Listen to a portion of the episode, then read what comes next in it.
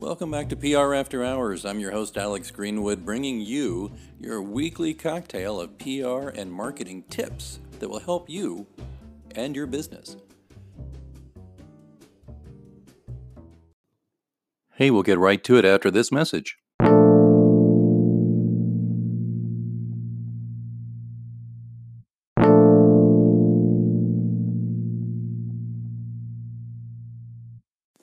You know, I was interviewed by Startup Missouri magazine recently, and they were asking me questions about what can brands be doing right now in the, amidst the pandemic to not only survive but thrive when everything starts to uh, reopen. And they asked me specifically some questions about online. In fact, the lead of the story, which came out in the April May edition, really enjoyed talking to the, uh, reporter Scott Lauk.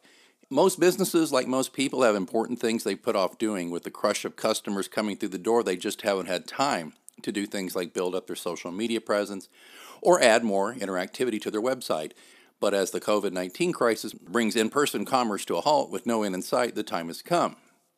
And they interviewed uh, myself and uh, Madeline Jones, a senior content strategist for Kansas City based Novella Brand House. Uh, she says, Now's the time when you're stuck at home to catch up wisely, you know, and I, I agree. And so they went on to quote me, and I said, You know, it's probably best for businesses to, to assume right now that this is the new normal. And my quote was, As much as it stinks to hear that, assume it's indefinite for the sake of your brand, to keep yourself employed, to keep your business going. And I acknowledge how difficult that uncertainty can be. And I say, I think the worst part for any business, I suspect the worst part for any human right now, is we just don't know how or when it will end.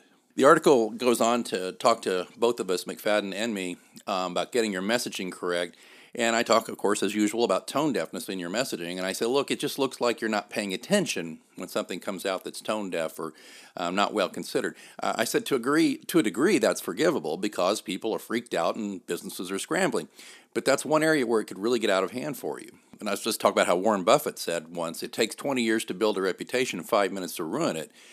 Um, and that's true even in pandemic. I go on to say it sounds goofy to a certain degree, but I advise that businesses stay human. Don't be a faceless, cold corporation, no matter what you your size. Be a compassionate human being. And those efforts to protect your brand can range from taking good care of your workforce to offering to help in the community. Um, I pointed out a number of small liquor distilleries, for example, all over North America, as far as I know, that have switched some of their production to hand sanitizers. I said, you know, that's a good example of aligning your product or service to suit the tone of the crisis and to provide help. People will remember that when this is all over. And when you take away the social aspect of a small business, which is so much about that neighborly connection you have with the store owner, it really handicaps them. So she's like saying, if your brand is on point, if your brand is strong, that can really carry you through a lot of different things. So there's, she goes on to talk about some gearing up.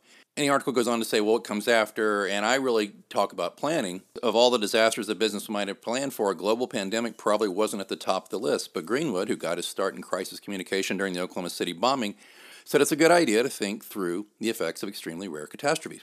And I go on, and I, I'm quoted as saying, I worked natural disaster responses, multi million dollar lawsuits, intense media scrutiny of a client's business practices, personal reputation issues online, you name it.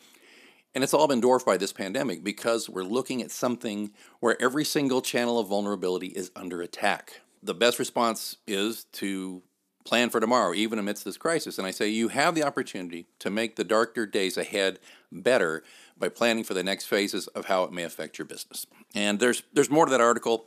Pardon me for kind of just taking chunks of it and reading it to you here, but I've got the uh, link in the show notes. I was very pleased by how well reported that article was, and I think that it offers some really useful stuff that, can help you and your brand as things get a little, you know, uh, scary get scary, my goodness, as things are scary and as things are uncertain. But I think that there are plenty of things you can do on the planning side, which I've talked about in previous episodes, and I hope you will consider looking into those episodes at prafterhours.com and you can get some good useful tips out of things you can do now to improve your standing and help you survive and then thrive as things move on later.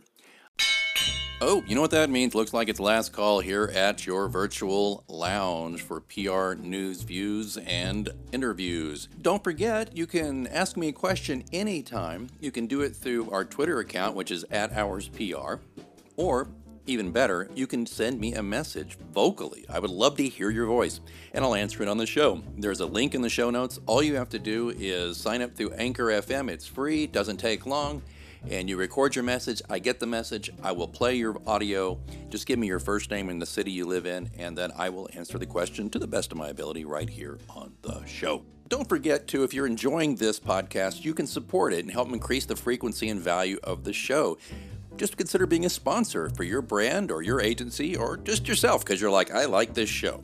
Or just drop a few coins in the virtual tip jar. Either way, there's links in the show notes. Please check that out. All of that, of course, being in the show notes where you're listening right now or at prafterhours.com. I see that they're turning up the lights. Last call is over, and I've got to clean up this virtual lounge. And until next time, I'm Alex Greenwood, and you've been listening to PR After Hours on Anchor FM.